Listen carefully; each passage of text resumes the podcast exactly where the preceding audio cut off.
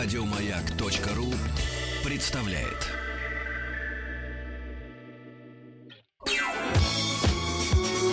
По заказу Гостелерадио.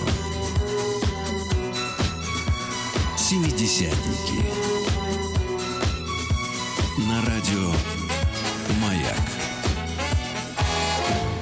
Здравствуйте, мои дорогие друзья, любители 70-х годов. В студии Вадим Тихомиров, и как всегда в этом часе мы вспоминаем, да, ностальгируем, может быть, даже иногда всплакиваем по поводу 70-х годов.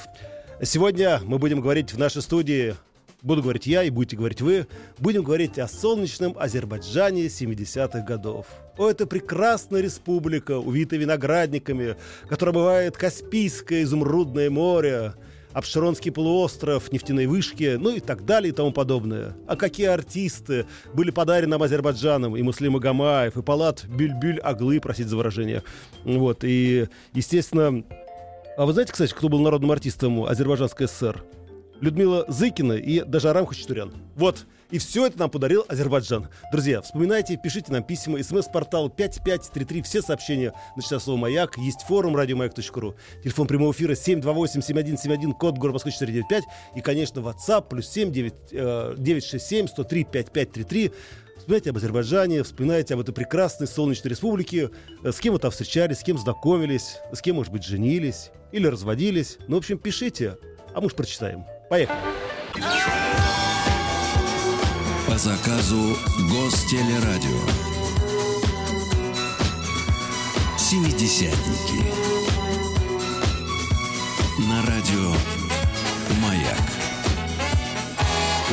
Ну что, дорогие друзья, начнем наши воспоминания. Еще раз напомню, ваши сообщения и ваши воспоминания, и ваше личное общение с Азербайджанской ССР а, приходит нам на смс-портал 5533. Все сообщения начинают слово «Маяк», WhatsApp, плюс 7967 103 5533 и, конечно, телефон прямого эфира 728-7171, код город Москвы 495.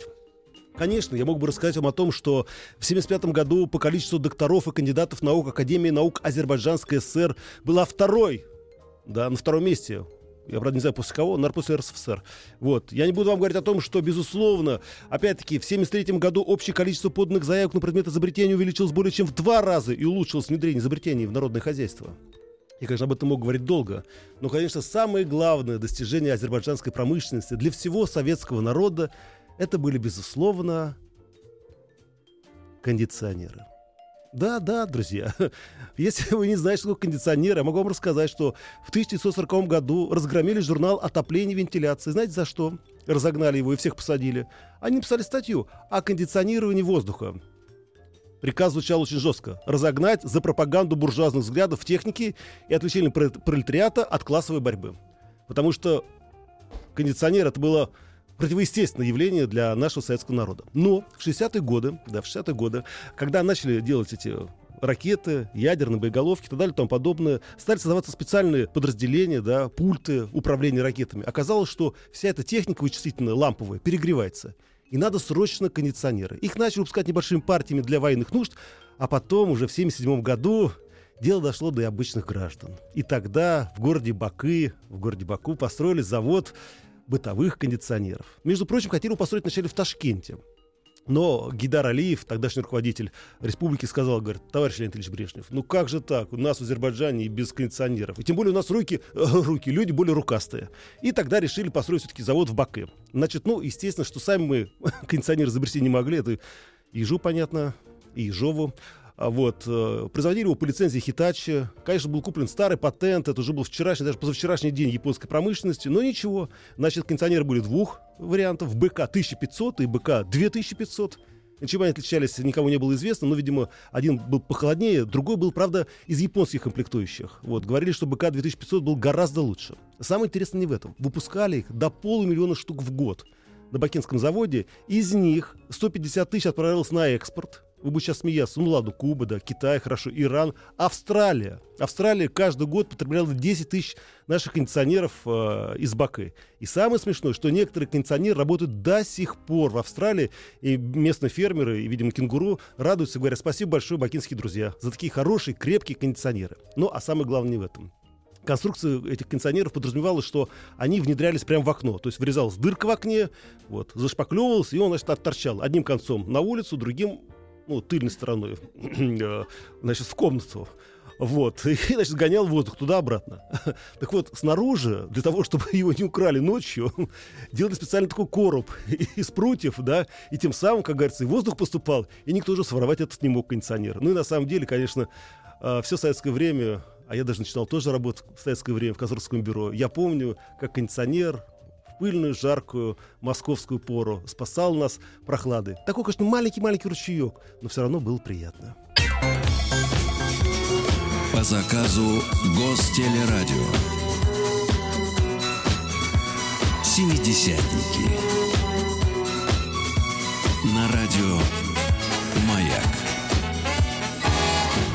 Итак, дорогие друзья, продолжаем вспоминать 70-е годы и Азербайджанскую ССР. Давайте вспомним, что там было прекрасно, что хорошего. Если вы с кем-то там познакомились, милости просите, можете писать на смс-портал 5533. Все сообщения часто маяк, передавать приветы.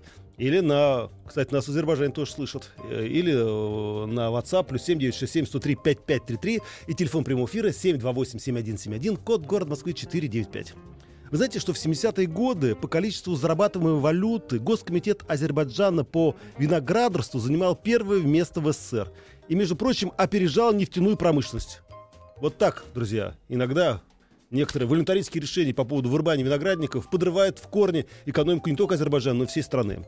А действительно произошло так, во время антиалкогольной кампании Азербайджан вынудили вырубить не только плантации с техническими сортами винограда, но и с уникальными столовыми сортами винограда. Вот. Общая площадь была 130 тысяч га. Кошмар какой. Но я хочу поговорить не об этом. Я, конечно, хочу поговорить о второй достопримечательности э, после вина да, и нефти, это, конечно, о Каспийском море. Если кто видел Каспийское море, прекрасно знает, что оно совершенно в корне отличается от черного. Оно изумрудного цвета, постоянно покрыто волнами и, самое главное, огромное количество песчаных пляжей. Между прочим, это самое большое бесточное озеро соленое во всем мире. Так вот, в 70-х годах Каспий начал катастрофически мелеть. Дело в том, что мы на территории Российской Федерации построили огромный каскад волжских электростанций. Тем самым вода в Каспий стала поступать гораздо меньше. Ну, вы знаете, что Волга впадает в Каспийское море. Вот, и Каспий начал мелеть. Он мелел, мелел, мелел. Правда, обнажились огромное количество этих песчаных пляжей, что было очень хорошо для детворы, но для экономики было плохо. И начали думать, ну, вы же сами понимаете, да, уже эти электростанции разрушать невозможно. Кто-то виноват в этом. И решили, что виноват в этом ну, такой небольшой заливчик под названием Карабагаз-Гол. Да, это такой мелководный залив, и дело в том, что из Каспия вода переливалась в этот заливчик, и там испарялась. И тем самым считали, что именно вот эти испарения, и, как говорится, ведут к погибели Каспия. Ну и, вы знаете, в советское время, как говорится, партия сказала, народ сделал. В общем, сделали большую дамбу, да, перегородили этот Карабагаз-Гол, вот, как раз открыли ее в 80-м году, да, но тут произошло совершенно ужасное печальное событие. Каспий вдруг начал резко повышаться уровень воды. Вот. В 2000 году его уровень превысил 2,5 метра. Ну, он превысил, как говорится, свой э, уровень. Начал затапливать все. Курорты, пляжи. В общем, как говорится, все подряд. Поэтому решили сделать следующий шаг и сделали шлюз на этой дамбе для того, чтобы иногда воду из Каспия спускать в это Карабагаз-Гол. Ну что делать, друзья? Каспий непредсказуем, как, в принципе, и все в природе. Да, но это, значит, не мешает нам все равно навещать Каспийское море, купаться в нем и радоваться жизни. И, кстати, черный краб в Каспии до сих пор водится. По заказу Гостелерадио. Семидесятники.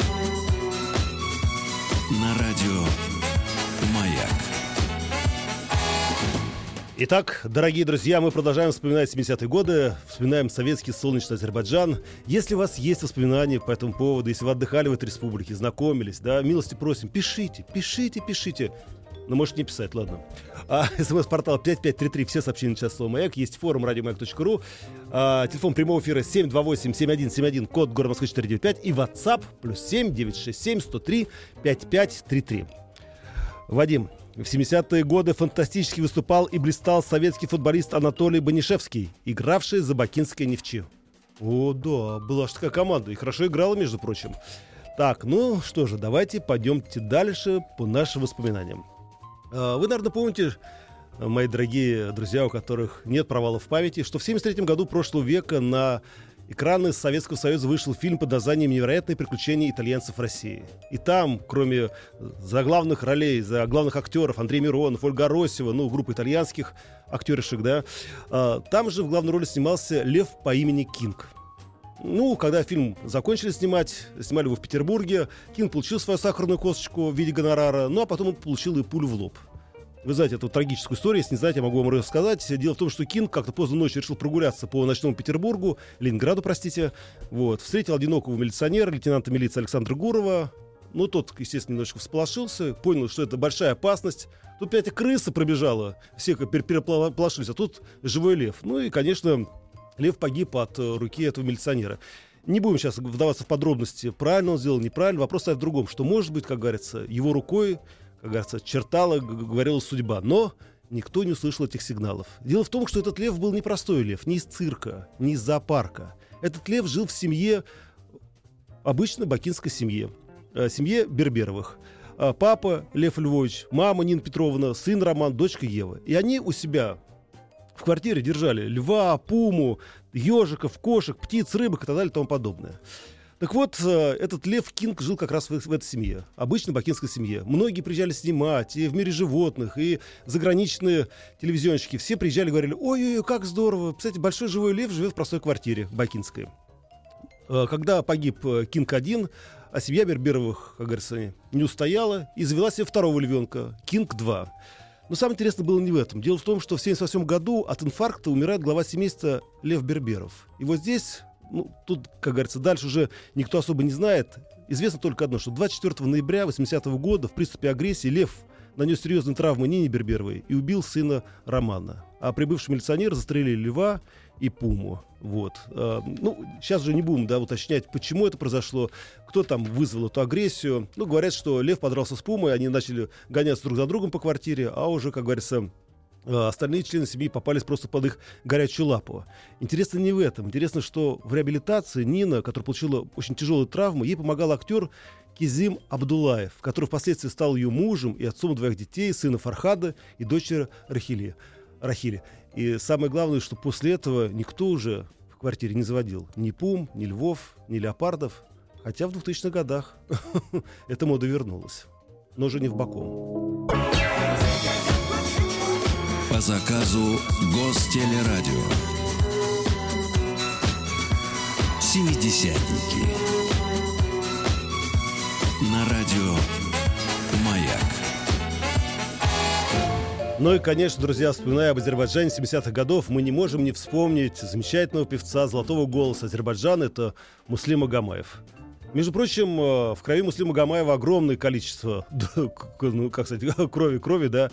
Дело в том, что в его крови течет кровь и турок, и адыгейцев, и русских, и татар, но Муслим Гамаев всегда говорил, Азербайджан мой отец, а Россия моя мать. Когда отец погиб во время войны, он прям погиб за 15 дней до победы, мать, актриса, уехала в Вышний Волочок, вышла еще раз замуж, а Муслим Магомаев рос в семье своего дяди Джамала Муслимовича Магомаева, замечательного музыканта азербайджанского. Но дело не в этом. Дело в том, что, конечно, ближе к 70-м годам а Муслим Магомаев стал приобретать колоссальную известность. И в 66 году он впервые поехал выступать в Театр Олимпии в Париже, потом в 69 году выступил там вместе с Эдитой Пьехой, и они, они настолько понравились французам, что Муслиму Гавею предложили остаться там навсегда. И он говорит, я впервые, говорит, подумал, черт побери, можно или нельзя. И знаете, это был один из немногих случаев в жизни, когда ненавистное мне слово «нельзя» победило мое любимое слово «можно». Дело в том, что, конечно, Магомаев действительно очень талантливый певец. И в 70-й год, когда он вернулся, ну, в 70-й вернулся в страну, он стал гастролером номер один. А, и заметьте, несмотря на плотный гастрольный график, поступил на заочное вокальное отделение Бакинской консерватории. Не знаю, правда, закончил или нет. А потом организовал интернациональный азербайджанский государственный странно-симфонический оркестр и выступал с ним с 75 по 89 год, являлся его художественным руководителем. Самое главное не в этом. Дело в том, что Муслим Магомаев никогда не был ни членом ВЛКСМ, ни членом партии. Он не стал лауреатом Ленинской премии, не получил государственных наград. Но в 31 год, в 73 году, он получил звание народного артиста СССР, потому что его любил Гидар Алиев и Леонид Ильич Брежнев. Говорили, какой замечательный, прекрасный певец. И вы знаете, никогда в жизни Магомаев не пел песни о партии, о комсомоле, о весне. Он пел песни о любви, о любви к жизни и о любви к людям. И тем, как говорится, нам запомнился. Муслим Магомаев. По заказу Гостелерадио. Семидесятники. На радио «Маяк». Ну что, дорогие друзья, практически же мы все рассказали, ну не все, а малую часть рассказали о жизни в Азербайджане 70-х годов, даже вспомнили Муслим Магомаева, и тут напишут огромное-огромное спасибо за эту песню «Лучше солнце золотой». Теперь я знаю, кто ее исполнял. Аж мурашки по коже, Юля, 24 года. Ну, Юля, поздравляю тебя, молодец. Молодец, что под такие песни ты, как говорится, взрослела и мужала. Да. А, муж очень хочет услышать привет по маяку, привет, любимый пирожок. Надеюсь, что он сейчас просто обрадовался, что назвали пирожком. Интересно, с чем он? с мясом или с капустой? Так, ну, как говорится, давайте перейдем к делу. А тут еще одно пришло на письмо. Сейчас, одну секундочку, я прочитаю его. А вы знаете... Извините, пожалуйста. Вы знаете, в 70-е годы, именно в 81 году в Баку родился Давид Нуриев, более известный всем как Птаха, известный рэп-исполнитель. Вот-вот, вот о музыке я еще хотел поговорить. Дело в том, что, конечно, мы знаем и Муслим Магомаева, и Палат Бельбуляглы, но дело в том, что в Азербайджане был рожден еще один известный певец, который жив до сих пор и который имеет огромную популярность, правда, немножко в узких кругах, это певец Бока. Легендарный армянский певец, который родился в Баку. А, отец его был фронтовик, мать биолог. В 1972 году они с друзьями на каком-то банкете спели песни. Эту запись ну, то есть этот концерт записали, и эти записи пошли, как говорится, в народ. После этого а, Бока стал самым известным э, как бы сказать, певцом шансонье советской эстрады. Такая, знаете ли, уголовная лирика. Ну, одна только песня «Доля воровская», которую поют, мне кажется, все, кому не лень, на нашей эстраде. «Холодно», «Поздней осенью порой». Короче, эти песни стали просто популярны во всей стране. А моя доля воровская. Кстати, Бука жив до сих пор, вы знаете, я недавно с ним работал на дом-концерте. Он классно выглядит, дядя, под 2 метра ростом. Вы знаете, из такой энергии. Но дело не в этом. Дело в том, что, конечно, это были подпольные концерты, выступал он в ресторанах, а, и каждые 2-3 года писал новые альбомы. Значит, в альбомах э, все было строилось так. 9 песен, значит, это были свои авторские, а 2-3 песни от Высоцкого, Аркадия Северного, тоже еще одного, ну, того еще, тамошнего шансонье советских времен. А, и как-то Северный очень обиделся на это. И говорит, как же так, мои блатные песни поет какой-то Бока. Тогда Бок написал ему четверостишье, да, э, хоть ты и северный, но ты не медведь, за душу как кролика перестанешь петь. Да. Э, уже в конце 70-х годов они наконец-то встретились на какой-то вечеринке, подружились, помирились, даже хотели исполнить вместе концерт, но, к сожалению, Аркадий Северный, известный, э, ну, сейчас мы говорим блатной, да, певец. На самом деле был очень талантливый певец, который, ну, что делать? Ну, тогда такое время было. Э, пел песни, он умер. А сам Боко долгое время жил э, в нашей стране, в Москве, но в 1996 году у него нашли оружие совершенно случайно да, в квартире. Осудили его на три года, он уехал в США, живет там до сих пор в Лос-Анджелесе, приезжает иногда в Советский Союз, в Россию, то бишь, да, выступает с аншлагом везде, и в театре эстрады. И вы знаете, у него действительно уникальные песни, особенно про маму, про родителей. Он очень тонкий, несмотря на эту песню «Доля воровская». Я знаете, о чем думаю? Несмотря на сложные отношения между армянами и азербайджанцами, Буку, даже когда поет для армянской диаспоры концерты, всегда заканчивает свой концерт песней про Баку, или, как говорят э, азербайджанцы, Баке, про свой родной город. Я думаю, что это самое главное и самое важное, что есть в жизни. Всегда помнить о том, где ты родился, как говорится, там и пригодился. Ну что ж, друзья, на этом наши воспоминания на сегодня закончены, но все равно оставайтесь с нами. Еще больше подкастов на радиомаяк.ру